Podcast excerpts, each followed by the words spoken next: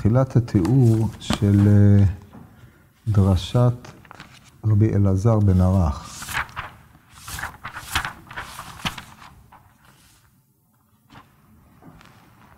טוב, נחזור על זה עוד פעם. ממש תיאור יפה. יש uh, שלושה נוסחים שונים לתיאור הזה, בפרק ב' הלכה א', התיאור של התוספתא, של הירושלמי של הבבלי. כמובן כל האלמנטים uh, קיימים בכולם, רק uh, יש שינויי ניואנסים למיניהם, אבל uh, אנחנו בירושלמי הזה נראה מה עולה מתוך הירושלמי. אומרת הגמורה מעשה ברבן יוחנן בן זכאי שהיה מהלך על הדרך, רוכב על החמור, ורבי אלעזר בן ערך מהלך אחריו. אמר לו רבי, השניני פרק אחד במעשה המרכבה. אמר לו, ולא כך שנו חכמים, ולא במרכבה, אלא אם כן היה חכם ומבין מדעתו. ועל כן, עד שלא תוכיח שאתה חכם ואתה מבין מדעתך, איני יכול להשנות לך פרק מן המרכבה. עכשיו, זה מעניין שהם עושים את זה בדרך. התיאור של רבן יוחנן בן זכאי, שהוא רוכב על החמור, יש לו עניין פה, ושרבי אלעזר בן ערך מהלך אחריו, הוא כמובן אה, לא כתוב אם הוא רכב על החמור או לא, אבל מההמשך משמע שלא. מכל מקום, מעמדו של רבן יוחנן בן זכאי כרוכב על החמור הוא משמעותי, וכבר ידועים דברי המהר"ל, שכשכתוב רכיבה על החמור, רכיבה על החמור אה, מסמל את אה, שליטתו של האדם על החומר. כן, החמור בדרך כלל אה, בהקשרים האלה של רכיבה, כמו שכתוב על משה רבינו וירכיבם על החמור, אז המהר"ל בגבורות מתייחס לכתוב הזה, כי מה אכפת לנו על מה הוא הרכיב אותם. ובאמת, בגמרא במגילה, בשינויים ששינו 72 הזקנים, אז במקום חמור כתוב נושאי בני אדם. כל מקום, מזה ש...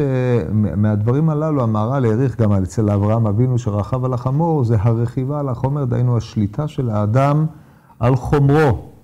וזה התעלותו של האדם למעלה יתרה וידועים דברי הגמרא במסכת סוכה בדף כ"ח, עמוד ב', שאומרת הגמרא על רבן יוחנן בן זכאי לא הניח דבר בתורה שהוא לא למד, ובכלל הדברים האלה, מקרא, משנה, תלמוד, הלכות ואגדות, תוספתות, משלי כובסים, משלי שועלים, מעשה גדול ומעשה קטון, מהי מעשה גדול, מעשה מרכבה, מעשה בראשית ומעשה מרכבה, מהי מעשה קטון, הוויות דאביי ורבא. אז זה רבן יוחנן בן זכאי מגלם את הדמות השלמה שהשלים את כל התורה כולה. על אף היותו קטון תלמידיו של הלל, לפי המתואר שם, בסוכה, אבל מכל מקום זו דמות שלמה, כל התורה כולה מונחת לו, ולכן הוא במדרגה של רוכב על החומר.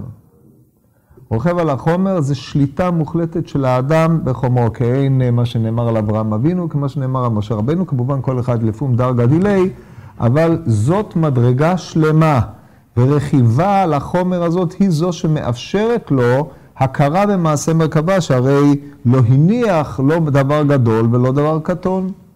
זאת השליטה המוחלטת של האדם שמכיר את כל רזי הטבע, מכיר את כל ההופעה האלוקית כפי שבא לידי ביטוי בחלקי התורה השונים, וכפי שהטבע מדברר את ההנהגה האלוקית, משלי שועלים, שיחות דקלים, ושרש אומר אני יודע מהו, ובאמת אנחנו לא יודעים מהו, זה צריך להיות בעל מדרגה. הגמרא מביאה דוגמה לשיחת הדקלים שבין הדקל שבגיא בן הינום, היה לו דקל זכר ודקל נקבה, והיה להם איזשהו שיח.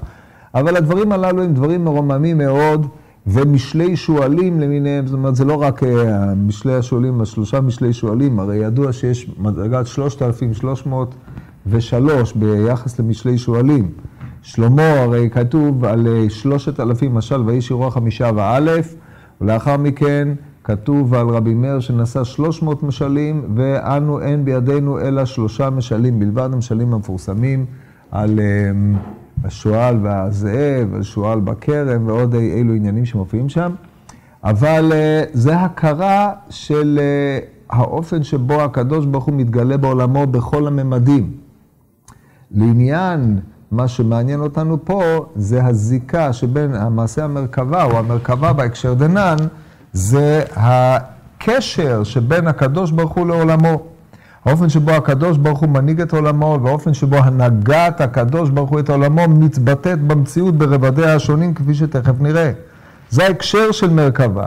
ולכן רבן יוחנן בן זכאי מוצג כמי שרוכב על החמור, רבי אלעזר בן ערך הולך אחריו מפני שהוא עוד לא הגיע למדרגה של רכיבה על החמור. מדרגה הזאת, אמנם הוא היה גדול תלמידיו של רבן יוחנן בן זכאי, כמו שאנחנו יודעים בפרקי אבות, אם יהיו כל תלמידי רבן יוחנן בן זכאי בכף אחת ורבי אלעזר בן ארקנוס בתוכם ורבי אלעזר בן ערך בכף השנייה, הוא מכריע את כולם. כן, הוא היה גדול התלמידים, אבל לצערנו הרב ידוע מה שאומרת הגמרא עליו במסכת שבת בקמ"ז עמוד ב', שהלך לדיומסית, וסופו שחשב שיבואו אחריו, אבל לא בא, הוא הלך אחרי אשתו, דהיינו אחרי החומר, שזה בחינת האישה, כידוע, איש צורה, אישה חומר, כמו שהרמב"ם המורה מביא מאפלטון, זין.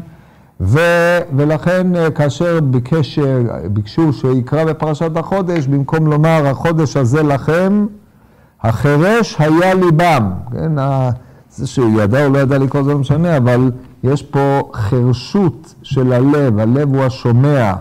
לבינה ליבה, הלב מבין, הוא לב שומע, ונתת לעבדך לב שומע, והלב הזה נתחרש. וזה סופו, ואין לנו מדברי רבי אלעזר בן ערך מימרות, והוא לא נכלל בתוך, אה, הוא לא לקח חלק אה, מבחינת אה, התלמודים בהנחלת החוכמה. הוא היה בטופ שבטופ, אבל זה, בא, זה מה שבאו ללמד, שמי שהלך אחרי אשתו, זה המצב. טוב, לכן הוא לא רוכב על החומר, כי הוא לא רכב על החומר. טוב, אז עד כאן ביחס לביטוי הזה. ממשיכה הגמרא ואומרת, אז הוא אומר לו, רבי, השניני פרק אחד במעשה מרכבה.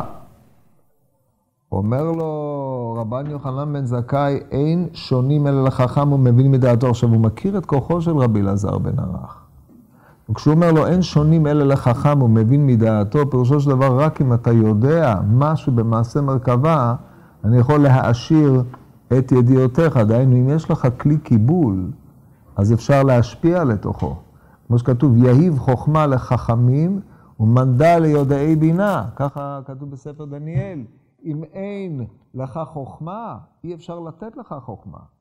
ולכן אתה צריך להיות חכם. עכשיו, חכם אין הכוונה, אלא בהקשר דנן, מי שיש לו הבנה בענייני המרכבה.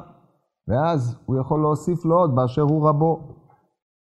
אז ממילא הדבר הזה הוא רמיזה לרבי אלעזר בן ערך, ואומר לו כביכול, תראה שאתה חכם, הוא מבין מדעתך. עכשיו הם נמצאים בדרך, מה קורה? כיוון אמר לו אמ, רבי, תרשני לומר דבר לפניך. אני. זאת אומרת, אדם לא, תלמיד לא יכול לדבר בפני רבו, הוא לא פותח בפני רבו את הפה. זה לא כמו היום שהרב הוא לא רב, התלמיד הוא לא תלמיד. שם רבן יוחנן בן זכאי, זו אישיות מדהימה. הוא צריך לבקש ממנו רשות כדי לומר דבר אחד. אז הרבן יוחנן בן זכאי מבין על מה הוא רוצה לדבר, דהיינו הוא רוצה להראות שגם יש בו את היכולת לדעת דבר מה בענייני המרכבה, ואם כן, מה שהולך לדרוש לפניו, זה בענייני מרכבה לפי הבנה ולפי שיעור הדיליי. אמ, אמר לו תרשני, רבי תרשני לומר לפניך, דבר אחד לפניך אני, אמר לו אמור. כיוון שפתח רבי אלעזר בן ערך במעשה המרכבה.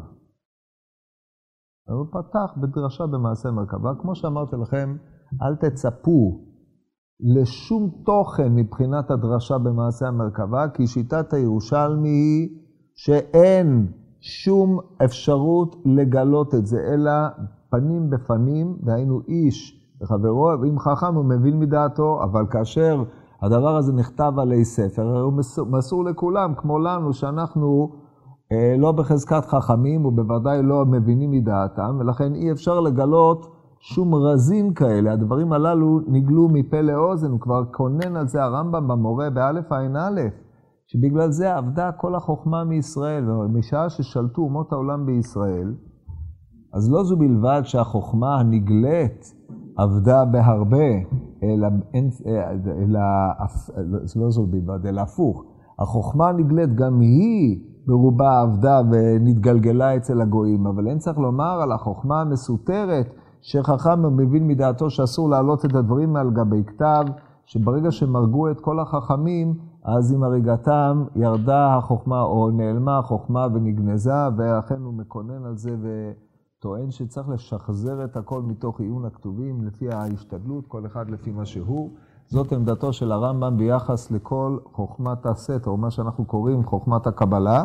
כמובן, חכמי הקבלה האחרים אה, חלקו עליו וטענו שיש לנו מסורות, כמו שהרמב"ן אומר מפורש בהקדמתו, בהקדמתו לתורה, על המסורות שנשתמרו, ויהיה העניין אשר יהא, אבל פה, אם נחזור לענייננו, הרי ש... רבה, הגמרא לא תגיד שום עניין. לכל היותר אנחנו יכולים להירמז משהו מתוך ההקשר של הסיפור, כפי שנראה עוד מעט. עכשיו, כשאנחנו קוראים סיפור כזה, יש לנו כמה וכמה היבטים. בסיפור הזה יש הרבה פרטים. והשאלה היא תמיד עד כמה הפרטים נחוצים כדי להבין את הסיפור, עד כמה אנחנו צריכים להזדקק לכל פרט ופרט. הרמב"ם במורה נבוכים, כאשר הוא מדבר על המשלים שמופיעים בדברי החכמים, ואין צריך לומר במשלי על נביאים, הוא אומר, יש משלים כאלה שכל פרט שבהם הוא מהותי להבנת עניין הנמשל, ויש משלים כאלה וסיפורים כאלה שבו הכרח הסיפור מוסיף, אה, אה, כיוון שהמשל הזה בא בצורת סיפור, אז יש כמה וכמה פרטים שבאים מחמת הריתמוס של המשל עצמו. למשל בספר משלי, במשל האישה הזונה מפתה את הנער, אז מר, אה, מרבדים רבדתי ארסי חטובות אתון מצרים, ועוד אי אילו ביטויים שם, שהם לייפות את המליצה, הם בוודאי לא רומזים לאיזה בחינת מצרים, רומז לבחינת מצרים, לבחינה זו, לבחינה זו, ורבדתי, לא, לא צריך לומר, אם אתה עושה את זה, אתה תגיע להזיות. מאידך גיסא, כאשר אתה קורא את משל הסולם, הנה סולם מוצב ארצה וראשו מגיע השמיים והנה מלאכי אלוהים עולים ויורדים בו, והנה השם ניצב עליו. אז כל פרט ופרט במשל הזה יש לו משמעות מהותית ביותר. ויש נבואות כאלה שבו המשל חלק אה, מתייחס לבחינה מסוימת, חלק לבחינה אחרת. הדברים מורכבים, כמו שהוא תיאר אותם שם במורה בהקדמתו. ואם כן, כשאנחנו מגיעים גם למשלי החכמים, או לסיפורי החכמים, אנחנו צריכים לשאול מהו חלק מהצורך הסיפורי ומהו חלק מהותי. כאן הסיפור הזה כולו הוא סיפור רזי. מטבעם של הדברים, וכמו שאנחנו יודעים, הירושלמי חייב להסתיר את תוכנם של דברים, לכן מסתבר שבכגון דא הפרטים המופיעים בסיפור הם משמעותיים ביותר.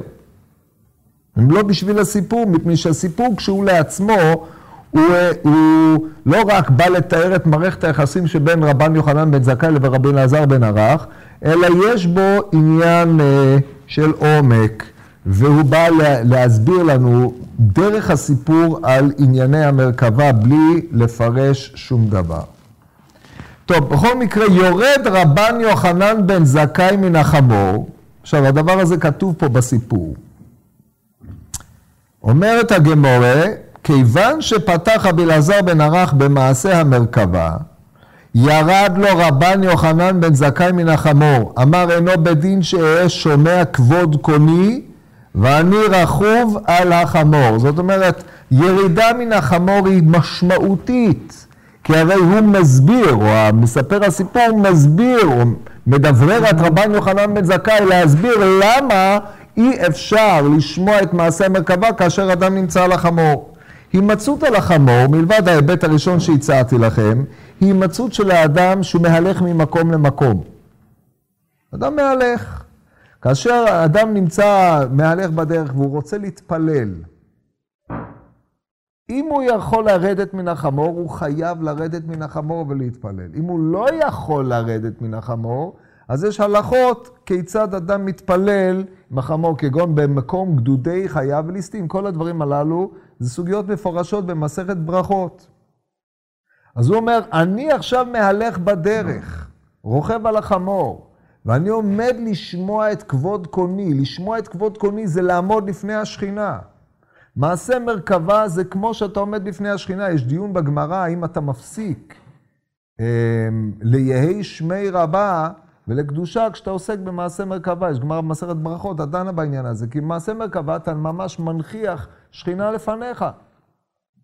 זה החיבור של העליונים והתחתונים. הוא אומר, יכול להיות שאני אשמע מעשה מרכבה, מתעסק בכבוד קוני, ואני נושך את פיתי ואוכל, כמו שכתוב על... Uh, ויראו את, ויראו את, אה, ויראו את, אה, איך כתוב שם? ויחזו את האלוהים ויאכלו וישתו, ויראו את מעשה האלוהים מתחת רגליו כמעשה לבנת הספיר וכעצם השמיים מהתואר, ויחזו את האלוהים ויאכלו וישתו. אז אומר, יש שם שתי גישות, אבל הגישה שהיא, אה, הגישה המפרגנת זה גישתו של האונקלוס, הגישה השנייה שמובאת ברש"י על פי התנחומה כנושך פיתו וזן עיניו מן השכינה. ומה קרה להם בסוף? נשרפו בתבערה, כידוע, כן, בקצינים שבהם, לפי השיטה של רבי שמעון בן מנסה שמובא ברש"י, הגיע להם עונשם כמו שהרמב"ם הרחיב הזה במורה ב"ויחזו". אז עכשיו, אומר רבן יוחנן בן זכאי, זה הופעת שכינה לפנינו. זאת אומרת, מעצם העובדה שכשהוא שומע את תלמידו פותח במעשה מרכבה, הוא מבין שמה שתלמידו הולך לדבר עליו זה יהיה כבוד קונו, אז הוא חייב לרדת. אז הוא כבר מייחס לתלמיד מעמד של ממש. אומרת הגמור אז הוא, יוש... הוא יורד. ממשיכה הגמרא ואומרת, הלכו וישבו להם תחת אילן אחד. מהי נפקא מיניה, איפה הם ישבו? מה זה משנה? הם לא ישבו תחת אילן, כן ישבו תחת אילן, ישבו על ספסל. יש, הדבר הזה, שוב, זה חוזר למה שאמרתי לכם קודם, על הפרטים המופיעים בסיפורים האלה, שצריך לתת לכל פרט את משמעותו. הדבר הזה הוא מתעשר מיני ובי, מתוך הסיפור, ולכן אנחנו נראה את האישור להלן. אבל יש משמעות קריטית בסיפור הזה לעובדה שהם הולכים ויושבים תחת אילן. כי לאילן בהקשר דנן יש משמעות, וצריך להגדיר מה טיבו של אילן זה, אבל לפני שנגדיר אותו נראה עוד uh, מה המוטיבציה שלי לטעון את הטענה הזו. ממשיכה הגמרא ואומרת, הם ילכו וישבו תחת אילן אחד, ומה אז? ו... לכאורה ישבו תחת אילן, ורבי אלעזר בן ערך דרש במעשה המרכבה, ורבי יוחנן בן זכאי הנהן בראשו, וכולם היו שמחים. לא כתוב כלום. כתוב שהם ישבו תחת אילן אחד, ואז מה קרה? וירדה אש מן השמיים והקיפה אותם. והיו מלאכי השרת מקפצים לפניהם כבני חופה שמחים לפני חתן. נענה מלאך אחד מתוך האש ואמר, כדבריך אלעזר בן ערך, כן הוא מעשה מרכבה. מיד פתחו כל האילנות פיהם. אתם מבינים למה זה צריך להיות תחת אילן, כן? פתחו כל האילנות, כי אם זה לא היה תחת אילן, נניח הם יושבים באמצע מגרש כדורגל, או היו יושבים באמצע המדבר, שאין שם אילנות, אז האילנות לא יכלו לפתוח את פיהם. זאת אומרת, זה קריטי בתוך הסיפור. מיד פתחו כל האילנות פיהם ואמרו שירה. מה הם אמרו? אז ירננו כל עצי יער. למה את זה הם אמרו? בבבלי הם אמרו פסוק אחר, עלו את השם מן הארץ, תנים וכל תאומות, יש שבועות של עשה הערים וכל גבוהות עץ פרי וכל ארזים. זה הדרשה בבבלי, ויש הבדל משמעותי בין שתי הדרשות, אנחנו תכף נראה את משמעות העניין בהקשר לכתובים. כיוון שגמר רבי אלעזר בן ערך במעשה מרכבה, משמע שכל הזמן הוא היה דובר, אמרנו קודם, לכן הוא פתח, ואם הוא פתח, הוא עוד לא גמר עד שכתוב שהוא גמר, אף על פי שלא כתוב שכשישבו תחת אילן אחד הוא ממשיך לדרוש במעשה מרכבה. באמת הדבר הזה די מפליא. כיוון שגמר רבי אלעזר בן ערך במעשה המרכבה, עמד רבן יוחנן בן זכאי ונשקו על ראשו, ואמר, ברוך השם אלוקי אברהם, יצחק ויעקב, שנתן לאברהם אבינו בן חכם, יודע לדרוש בכבוד אבינו שבשמיים. פתח בכד וסיים בחבית. אלוקי אברהם, יצחק ויעקב, שנתן לאברהם אבינו, מה עם יצחק ויעקב? מה... ולא נתן בן ליצחק, לא בן... אנחנו בני יעקב, כן, אמנם בני אברהם, אבל לאברהם היו עוד בנים. אנחנו בני יעקב. דווקא את אברהם הוא מזכיר. הדבר הזה צריך להבינו. ועכשיו אמרנו שיש פה דבר שהוא באמת די מפליא. יש נאה לדרוש ואינו נאה מקיים, נאה מקיים ואינו נאה דורש. אלעזר בן ערך נאה דורש ונאה מקיים. אשריך אברהם אבינו שיצא מחלציך אלעזר בן ערך. ופה התקשו המפרשים, מה מקיים? הרי הוא דרש במעשה מרכבה, פתח, סיים, דרש, איפה קיים? איזה קיום יש פה? ונאמרו uh, כל מיני תירוצים, חלקם על דרך המחקר, חלקם לא על דרך המחקר, אבל הם לא הניחו את דעתי, בואו ננסח את זה בצורה עדינה. אנחנו צריכים להבין את uh, העניינים הללו. אז קודם כל, נחזור לנקודה שפסקנו, בהם יושבים תחת אילן אחד, ולבסוף פותחים כל האילנות בשירה, אז ירננו כל עצי יער. אם המספר רומז לנו אי אילו עניינות, ואנחנו רואים שהאילנות פתחו באז ירננו כל עצי יער, צריך להיות קשר בין דרשת המרכבה של רבי אלעזר בן ערך לבין רינונם של האילנות. ככה מסתבר. עכשיו תשמעו איך הדברים הללו נראים בכתובים. כן, זה הטילים של היום. אומרים את זה בליל שבת. אבל נקרא לכם את ההקשר של הפרק.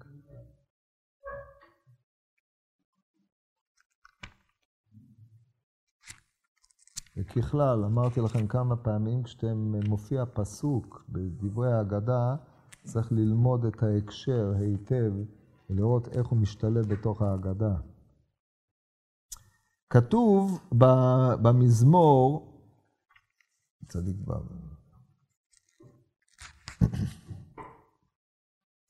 אבו להשם מהוד והדר לפניו עוז ותפארת ומקדשו.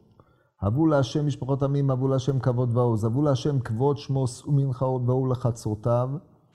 השתחוו, השתחוו לאדוני בהדרת קודש, חילו מפניו כל הארץ. שימו בגויים אדוני מלאך, אף תיכון תיבל בעל תימות ידין עמים במישרים. אז זה על ההנהגה האלוקית שהקדוש ברוך הוא מנהיג את עולמו, תיכון תיבל בעל תימות. העולם יהיה מחונן על ידי משפטו של הקדוש ברוך הוא ולא יתמוטט. מפני שכאשר העולם לא נוהג על פי המשפט, אז כי הערים ימושו וגבוהות צמותנה וחסדים ממך לא, ימו, לא ימוש. אנחנו יודעים ש... עמים מזדעזעים, יש חוסר סדר, חוסר רציבות בעולם. אבל כשהקדוש ברוך הוא בא למלוך בארץ, פירושו של דבר שהעולם מתקיים בצורתו היותר שלמה במשפט ובצדק וביושר. דהיינו המציאות, או בלשון הרמב"ם, המציאות מתמידה בטובה שבדרכים. וזה ביחס לכללות העמים. ואז אנחנו מוסיף, הכתוב, נדבך נוסף. ישמחו השמיים ותגל הארץ, ירעם הים ומלואו, יעלוז שדי וכל אשר בו, אז ירננו כל עצי יער. למה? לפני אדוני קיווה, קיווה לשפוט הארץ.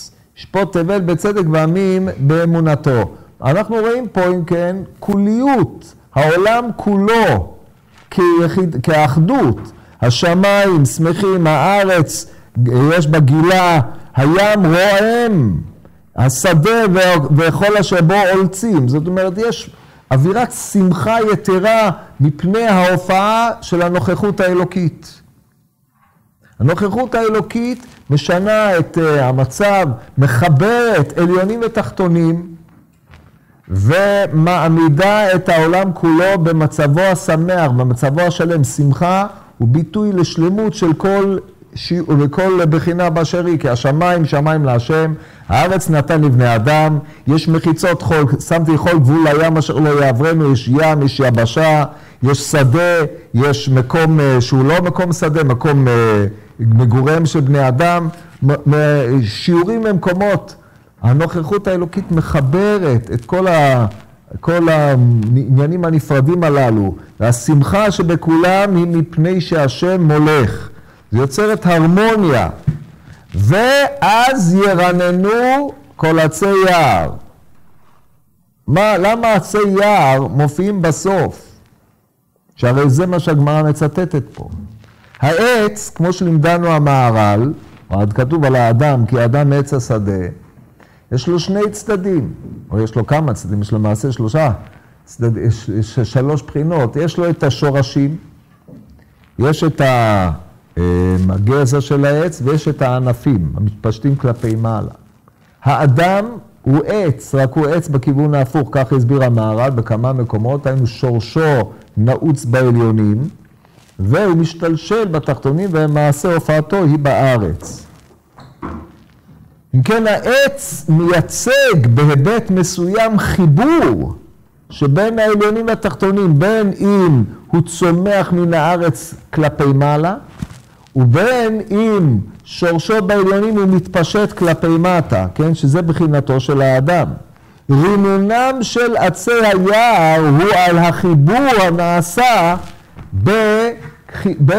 בין העליונים לתחתונים, בין שמחת השמיים וגילת הארץ. כי השמיים והארץ הם בדרך כלל מנוגדים זה לזה. כמו שאמרנו, השמיים שמיים להשם, והארץ לבני, נתן לבני אדם. יש פער, מחיצה, שאי אפשר לעלות ואי אפשר, ואין חיבור, זה נתק.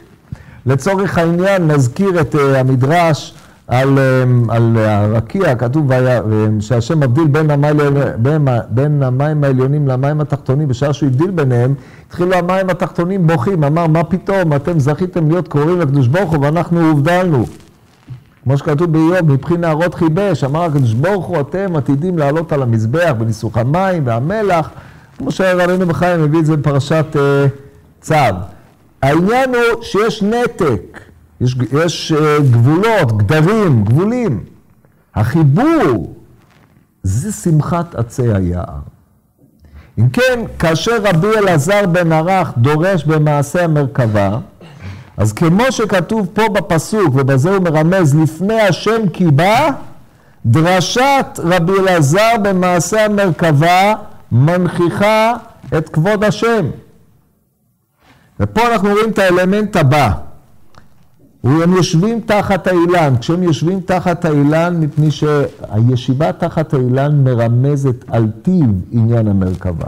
ישיבה תחת האילן היא ישיבה תחת החיבור שבין העליונים לתחתונים. הדרישה במעשה מרכבה עצמו היא ראייה כולית של העולם המונהג על ידי הקדוש ברוך הוא. היכולת להבין איך הקדוש ברוך הוא מנהיג את עולמו ונוכח בהנהגת עולמו.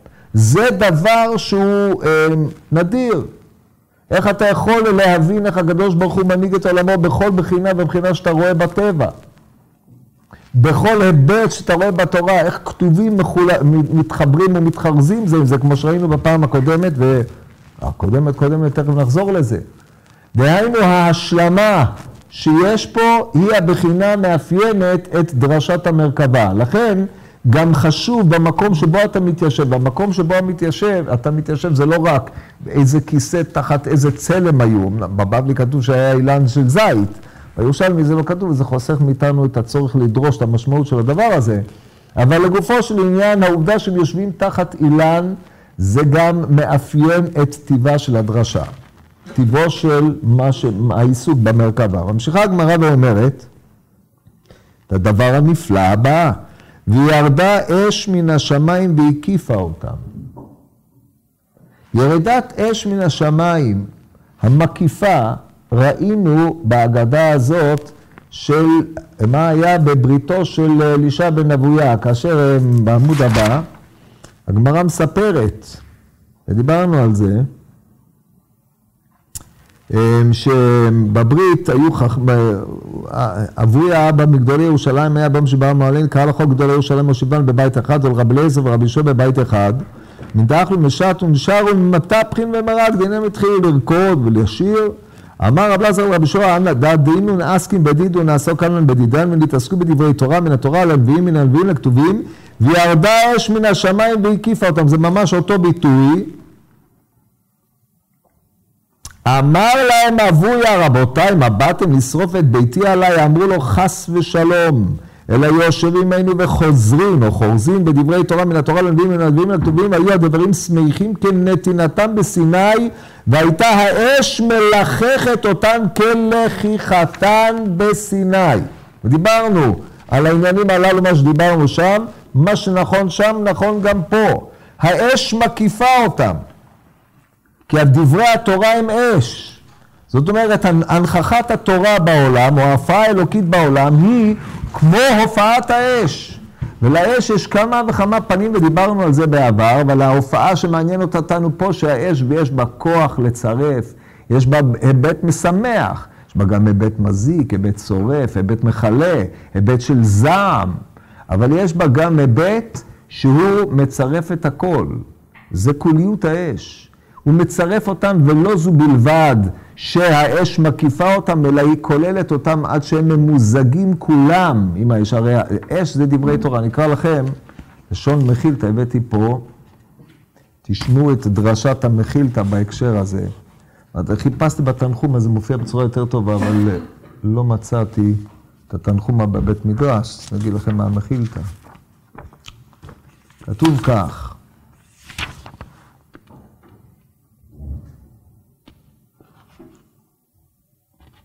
כתוב בפסוק, והר סיני עשן כולו כי ירד עליו השם באש, ויעל עשנו כאשן הכבשן ויחרד כל ההר מאוד. והר סיני עשן כולו, יכול מקום הכבוד בלבד, תלמוד לומר כולו. מפני מה? מפני אשר ירד עליו השם באש.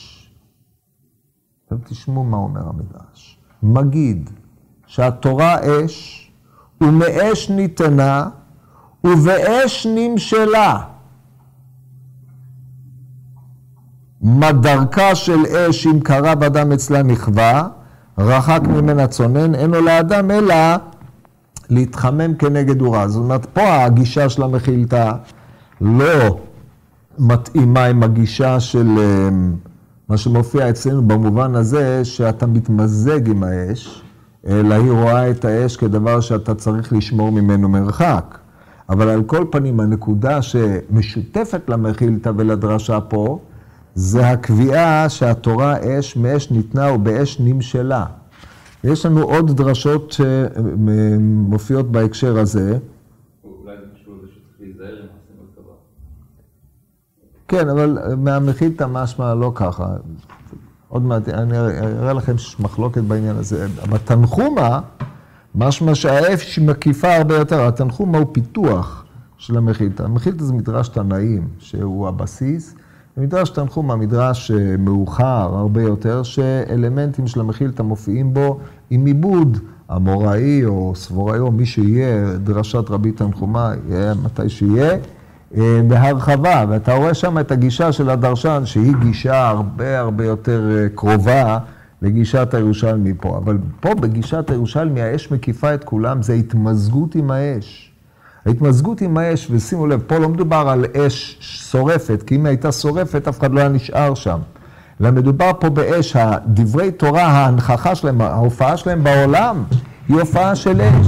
היא הופעה שמצרפת, מדבקת, מחברת, מגלה את הנוכחות האלוקית. פה לא מדובר על אש פיזית, שאם היית עומד שם היית נשרף. יש שהתורה פועלת רושם באדם, כמו שאש פועלת רושם בדבר. זה מופיע גם כן. אנחנו, יש לנו ביטויים לזה, למשל דברי רבי, עקיב, דברי רבי אליעזר בפרקי אבות, אמ, על זהירות בדברי החכמים שנשיכתם נשיכת שועל, עקיצתן עקיצת הקרב, וחישתן לחישת נחש, וכל דבריהם כגחלי אש. וזה נותן את אותותיו, ואדם שנגע במקום לא מתאים, הוא נשרף, הוא נכלא, הוא נעשה גל של עצמות, עוד אי, אילו ביטויים שהתורה פועלת באדם, יוצרת בו רושם. אם כן, פה הביטוי הזה של דרישת המרכבה היא הגילוי של האלוקות. עד שהם עצמם, רבי יוחנן בן זכאי, רבן יוחנן בן זכאי ורבי אלעזר בן ערך, נעשים ממוזגים, הם עצמם נעשים אחד עם דבריהם, עם האילנות, עם כל ההוויה שהם נמצאים בה. זה מדהים, בדיוק כמו שראינו עם רבי אלעזר, רבי אליעזר ורבי יהושע. אבל זה לא נגמר פה. פה יש לנו מן התחתונים אל העליונים, ואז מופיעים מלאכי השרת. הרי עושה מלאכיו רוחות, משרתיו אש לוהט. כן, בבבלי המלאך מדבר מתוך האש. פה כתוב שבאו מלאכים, מלאכי השרת מקפצים לפניהם כבני חופה שמחים לפני החתן. החופה זה חיבור חתן וכלה. כנסת ישראל וקודשא בריחו. השמחת המלאכי השרת, מלאכי השרת כמו שאנחנו יודעים הם האמצעי שבו הקדוש ברוך הוא מנהיג את עולמו כמו שייסד הרמב"ם במורה בכמה וכמה מקומות, אחד מהעיקרים הגדולים, כן, לזה מרמז עניין הקרובים, כמו שהוא הסביר על הארון בכמה מקומות, אלה יסודות גדולים מאוד, המלאכים הללו זה, זה האמצעי לחיבור בין העליונים לתחתונים, בין הקדוש ברוך הוא לעולמו. החופה היא כמו מעמד הר סיני, והר סיני, אומרת הגמרא, והתייעצבו בתחתית ההר, נראה את זה פה במחילתא, נקרא לכם מה שכתוב. אמ, ויוצא משה את העם לקראת האלוהים מן המחנה, והתייעצבו בתחתית ההר. כולם מכירים את הדרשה משבת בדף פ"ח, אבל פה זה נדרש באופן אחר. צריך לזכור את זה רגע. אומר, אומר המדרש, והתייעצבו נצטפפו, מלמד, אה, רגע, ויצא לקראת האלוהים, אמר רבי יוסי, לא, זה לא מה שאני מחפש.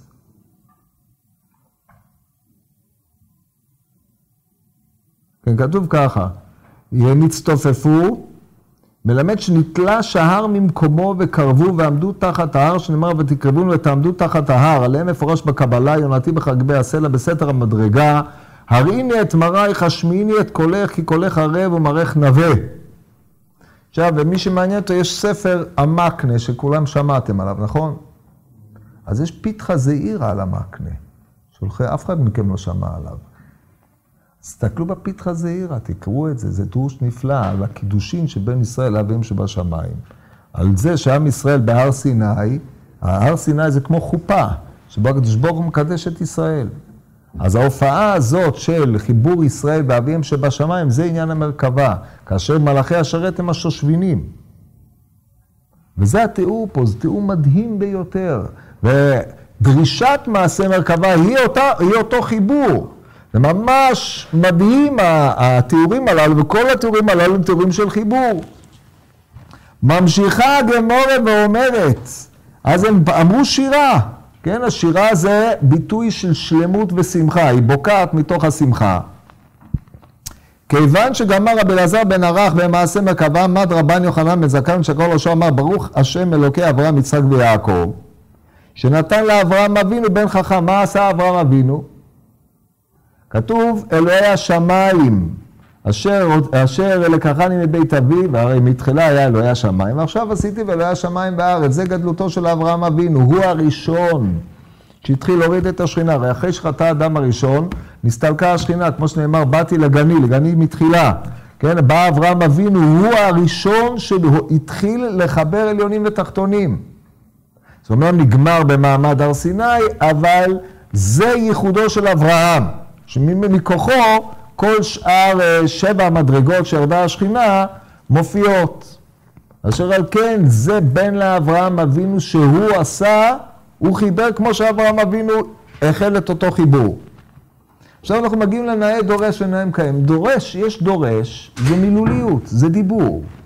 כשאדם בא ונותן דרשה כמו שאני נותן לכם עכשיו שיעור, אז אנחנו, אנחנו אה, נמצאים באיזושהי סימביוזה ברוב האינטלקטואלי, אם אפשר לקרוא למה שאני מדבר אינטלקטואליזם, כן, או שכלתנות, או, או עניינים שקשורים להבנה השכלית.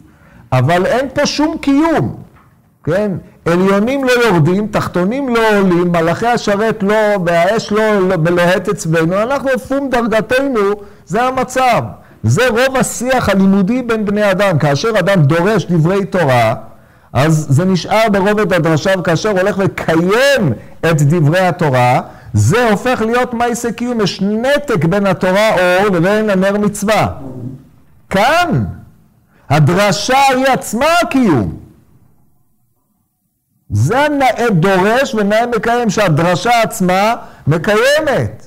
זה לא נשאר ברובד של לשוחח באיזה פשט, באיזה פסוק, אלא על ידי הדרשה האש יורדת והם עצמם הופכים להיות ממוזגים עם אותו נקודת חיבור בין עליונים לתחתונים. אין לך נאה מקיים יותר מזה. אבל הקיום הזה כל כולו לא יצא אלא מחמת הדרשה, ולכן הדברים הללו מדוקדקים וזה מוכרח מיני ובי. זה, זה בעצם תמצית הסיפור, שמעשה מרכבה בדרישתה הנאותה היא עצמה הקיום. היא עצמה החיבור הנאות בין העליונים לתחתונים, שזה עיקר תכלית לימוד התורה וקיום מצוותיה. זה, זה מה שיש לי לומר לפי שעה להגדה הראשונה. עכשיו תשמעו את ההגדה הבאה. שאלות עד כאן. מקיים מצוות תלמוד תורה תראה, אתה מקיים, זה יפה מאוד. מה, זה נקרא דורש. דורש לחפש, כן? דריש... אה, כן. טוב, הגדה הבאה, ההמשך. אז זה, גם ההמשך מופיע גם בבבלי. עכשיו תראו, בהמשך זה מדהים, איזה מעבר יש פה. כידוע לכם, חמישה תלמידים היו לו לרבן יוחנן בן זכאי והיה מונה שבחם. עכשיו, מה קורה עם התלמידים האחרים? אומרת הגמור, כיוון ששמעו רבי יוסף הכהן ורבי שמעון בן נתנאל, אף הם פתחו במעשה מרכבה. אמרו, יום אחד בתקופת תמוז היה, ורעשה הארץ, ונראה הקשת בענן, ויצתה בת קול ואמרה להם, הרי המקום פנוי לכם, והטרקלין מוצע לפניכם, אתם ותלמידיכם מזומנים לכת שלישית. מהי כת שלישית? כתוב, סוב השמחות את פניך נעימות בימינך נצח, כך כתוב בתהילים. סובה תקריא סובה, אלא שבע, יש שבע מדרגס בעולם הבא. אומרת הגמור יצא כמאן דאמר סוף השמחות את פניך שבע כיתות של צדיקים לעתיד לבוא. זה התיאור השני, קצר. כשאנחנו מתבוננים בתיאור השני, לא זה בלבד שהוא קצר, אלא הוא מנוגד בתכלית הניגוד לתיאור הראשון. נתחיל, תקופת תמוז היה. ידוע הגמורה במסכת עבודה זרה. אומרת הגמרא, נניח שאנחנו לא ידענו מה זה תקופת תמוז, אז מהגמרא אנחנו נדע. אומרת הגמרא, לעתיד לבוא הקדוש ברוך הוא מביא ספר תורה ומניחו בחיקו, ואומר כל מי שעסק בתורה יבוא. באו אומות העולם, אמר ריבונו של עולם, מה נעשה? הרומאים, הפרסים שם, כולם מגיעים. אומר לו, אם היית נותן לנו, היינו עוסקים. אומר, טוב, נתן, טוב, טוב, מה אתם רוצים? תן לנו אותה ונקיימנה. אומר, טוב, יש לי מצווה אחת קלה בבית גנזי וסוכה שמה, לכו עשו אותה. קיצור, איך כל אחד עושה סוכה בראש גגו, וזה בתקופת תמוז, והקדוש ברוך הוא מוציא חמה מן הארתיקה ומקדיר עליהם את הסוכה, מיד כל אחד בועט בסוכתו ויוצא. שואלת הגמורה ואנא נמי והדאמה רובה המצטער פטור מן הסוכה, אומר מאידי יוצא ביעוטי כמבעט, מה אתה בועט? מכאן מוכרח מהגמרא שבתקופת תמוז החמה, חמה מאוד יש שמש. ראיה מן הש"ס, כן? חוץ מהמציאות. עכשיו, אומרת הגמרא, אז יום אחד בתקופת תמוז היה. עכשיו, למה אני אומר לכם, למה אני מביא ראיה מהש"ס ולא מהמציאות? כי כשהגמרא משתמשת במונח תקופת תמוז, היא מתכוונת לתקופה ששם החמה נמצאת במלוא תוקפה. תקופת תמוז מסתיימת את תקופת תשרי, זה החודשים הכי חמים. זה בשיא של התקופה. רעשה הארץ. ונראתה הקשת בענן. זאת אומרת, תקופת תמוז, בבבלי זה ירד גם גשם שם, אבל בירושלמי, ואני צריך את הנוסח כפי שהוא לפנינו, רעשה הארץ, היה רעידת אדמה, והקשת נראתה בענן. זאת אומרת, הייתה ענן, שקותי, יש, אה, שקות, אה, כתוב, שקותה בענן לך מעבור תפילה, ענן, מחיצה יש. ולא נתקררה המחיצה הזאת עד שנראה הקשת. כדי שתראה הקשת, מה צריך להתקיים? גשם. תקופת תמוז יש גשם. אבל הגמרא את הגשם לא מזכירה. ואנחנו מבינים, זאת אומרת, זה צריך להיות עננים עבים. אבל יש הופעת הקשת. מה עניינה של הופעת הקשת? הופעת הקשת כתוב בספר יחזקאל, בפרק א', תשמעו את הביטוי הזה, ואין ספק שלזה זה מכוון.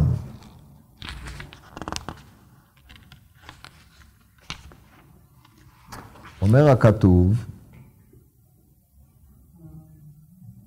וארא כאין חשמל כמראה אש בית לה סביב, ממראה מותניו ולמעלה. וממראה מותניו ולמטה ראיתי כמראה אש ונוגה לא סביב, כן? ואסור להתבונן בפסוק זה, כך כתוב ברש"י על המקום. ואז כתוב, כמראה הקשת אשר יהיה בענן ביום הגשם, כמראה הנוגה סביב, דהיינו ממותניו ולמטה. מראה דמות כבוד השם, וערב ואפול על פניי וישמע קול מדבר. אז זו הדרשה שלהם במעשה המרכבה. עכשיו, כשאנחנו באים להשוות את התיאורים, רעשה הארץ, נראתה קשת בענן, ויצתה בת קול ואמרה להם, הרי המקום פנוי לכם והטרקלין מוצר בפניכם. אז בואו נראה כמה דברים. קודם כל, אין אש, אין דברים שמחים, אין ישמחו השמיים, תגל הארץ, התיאורים של תהילים, צדיק ו', יש מחיצה עבה, יש בת קול, ולא מלאכי השרת מפזזים ומחרקרים כחתן לפני, כלפני החתן. תיאור שונה לחלוטין. אה, יש הזמנה שמזומנים לכת שלישית במסגרת שבע הכיתות שבעולם הבא, לטרקלין. פה, לא. בעוד שרבי אלעזר בן ערך, כמו שאמרנו, נאה דורש ונאה מקיים, מנכיח את השכינה פה, הוא ממוזג, הם ממוזגים עם אותה נוכחות, הם הופכים להיות חלק מגילוי המרכבה. עצם הדרשן, הדרשן עצמו הופך להיות גילוי מרכבה, כי כמו שאמרנו, הוא בחינת עץ, רק הוא הצד ההפוך של העץ, ואז הוא מתמזג עם העץ, ואז ירננו כל עצי יער. שום דבר מזה לא קיים פה, יש תיאור קיצוני אחר. הופעת הקשת יש לה גם קונוטציה אחרת, כידוע. והיה בענני ענן על הארץ, ונראתה הקשת בענן וראיתיה לזכור ברית עולם. זאת אומרת, הקשת מצד אחד מלמדת על, כפי שמופיע בספר יחזקאל, מראה דמות כבוד השם, שזה גילוי, אבל כל מראה דמות כבוד השם המופיע בגילוי, הוא מופיע גם עם אותו זיכרון של וראיתיה לזכור ברית עולם, כן? שהוא לא יביא עוד מבול על הארץ. ולכן הארץ רועשת כאשר מופיע אותו מראה דמות כבוד השם. גם הביטוי הארץ רעשה, זה לא מהביטויים היותר שמחים שיש, כן? תרעש הארץ, זה פירושו של דבר שיש פה איזשהו אה, זעזוע.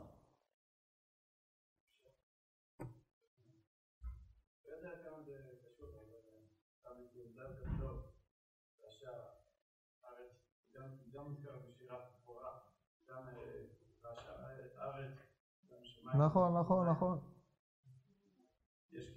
כן, גם שם זה מופיע, אבל שם התיאור הוא כמו התיאור של סיני. זה נכון, זה נכון מאוד, הקשר הזה הוא נכון, וזה טוב. זה מופיע בכמה הקשרים, רעש הארץ, אבל כאן התיאור הוא אה, מסויג מאוד, כי אם זה התיאור של סיני, גם שם, דרך אגב, אה, כתוב שירדו, משם הביאו ראיה שירדו גשמים במתן תורה, הופעת האש. אף הרים נזלו מים, הרים, נטפו, אה, הרים נזלו מפני השם, אז זה סיני מפני השם אלוקי ישראל, יפה. בכל מקרה, יש לנו פה תיאור אחר, אז כדי להבין את טיבו של התיאור האחר, נקרא לכם מחילתא אחת. כתוב במחילתא,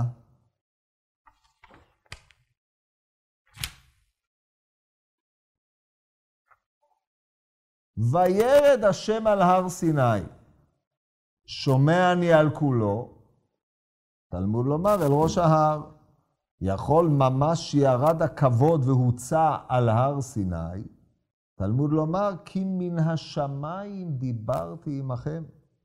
מלמד שהרכין הקדוש ברוך הוא שמיים התחתונים, ושמי השמיים העליונים על ראש ההר, וירד הכבוד והוצע על גבי הר סיני כאדם שהוא מציע את הקר על ראש המיטה, וכאדם שהוא מדבר מעל גבי הקר, שנאמר, כי קדוח יש שם משים מים טבעי אש, להודיע שמך לצריך, מפניך גויים ירגזו, וכן הוא אומר, בעשותיך נוראות, נקווה מפניך הרים נזולו. רבי יוסי אומר, הרי הוא אומר, השמיים שמיים להשם וארץ נתן לבני אדם, לא עלה משה ואליהו למעלה ולא ירד הכבוד למטה. זה הגמור בסוכה המפורסמת בו' א', אלא מלמד שאמר המקום למשה, הריני קורא לך מראש ההר ואתה עולה, שנאמר ויקרא השם למשה. מה כתוב פה? אתם ראיתם כי מן השמיים דיברתי עמכם. גם כאשר השמיים, הקדוש ברוך הוא לעולם לא מדבר עם האדם ישירות. תמיד מאחורי המחיצה. המחיצה לצורך העניין הזה, זה השמיים. הענן. כמו שכתוב, ושקותי כפי עליך הדוברי, כן? או כמו שכתוב, כמו שהזכרתי קודם, שחות על הענן לך מעבור תפילה. הענן הוא המחיצה, כי, כי בענן אראה. אי אפשר לו לאדם להיות בקרבת השם יתברך. תמיד יש מחיצה, אדם לא יכול להשיג את הנוכחות האלוקית. האדם הוא על הארץ. הוא יכול להרעיש ארץ בדבריו, הוא יכול לעורר איזשהו גילוי של דמות כבוד השם, אבל אף על פי כן, תמיד ההופעה תהיה מאחורי מחיצה, ומה שיופיע זה בת קול. לא קול, לא מלאכים, לא כלום. בת קול שהיא מכוונת לאותם אנשים בלבד. ופה זה לא הגן עדן, אלא בגן עדן יש מדורים, מדורים, כל אחד לפי מדרגתו. הכל מחיצות, מחיצות. יש פה תפיסה אחרת לחלוטין של היחס בין האל הארץ, בין האלוקים לאדם, והיכולת של האדם להבין את מעשה המרכבה. כי לכל היותר הגילוי הוא גילוי של דמות אדם היושב על הכיסא מנוגה ולמטה, דהיינו החלק התחתון של מה שנתגלה ליחזקאל בהנהגה. אבל היא גילוי רחוק, היא לא הנכחה של פה. אם כן, שני תיאורים קיצוניים לחלוטין של עניין המרכבה. התיאור אחד הוא תיאור מלבב, וכמו שיש לו גילויים במקרא, ספר תהילים במאות מקומות, התיאור השני הוא תיאור מרטיט ומרחיק עד כמה רחוק השם בשמיים ואדם בארץ והשגתו של האדם היא מתעשרת רק על ידי בת קול בגילוי צנוע לחלוטין. אלה שני תיאורים שונים, סמוכים זה לזה של שני תלמידים או שלושה תלמידים של רבן יוחנן בן זכאי. אלה בנוכחות, זה עם רבן יוחנן בן זכאי ביחד, הרוכב על החמור, ואלה לבד, בתור תלמידיו של רבן יוחנן בן זכאי. זה מרתק ביותר. בפעם הבאה בעזרת השם נלמד את ההמשך, ונתחיל, נכנסו לפרטים.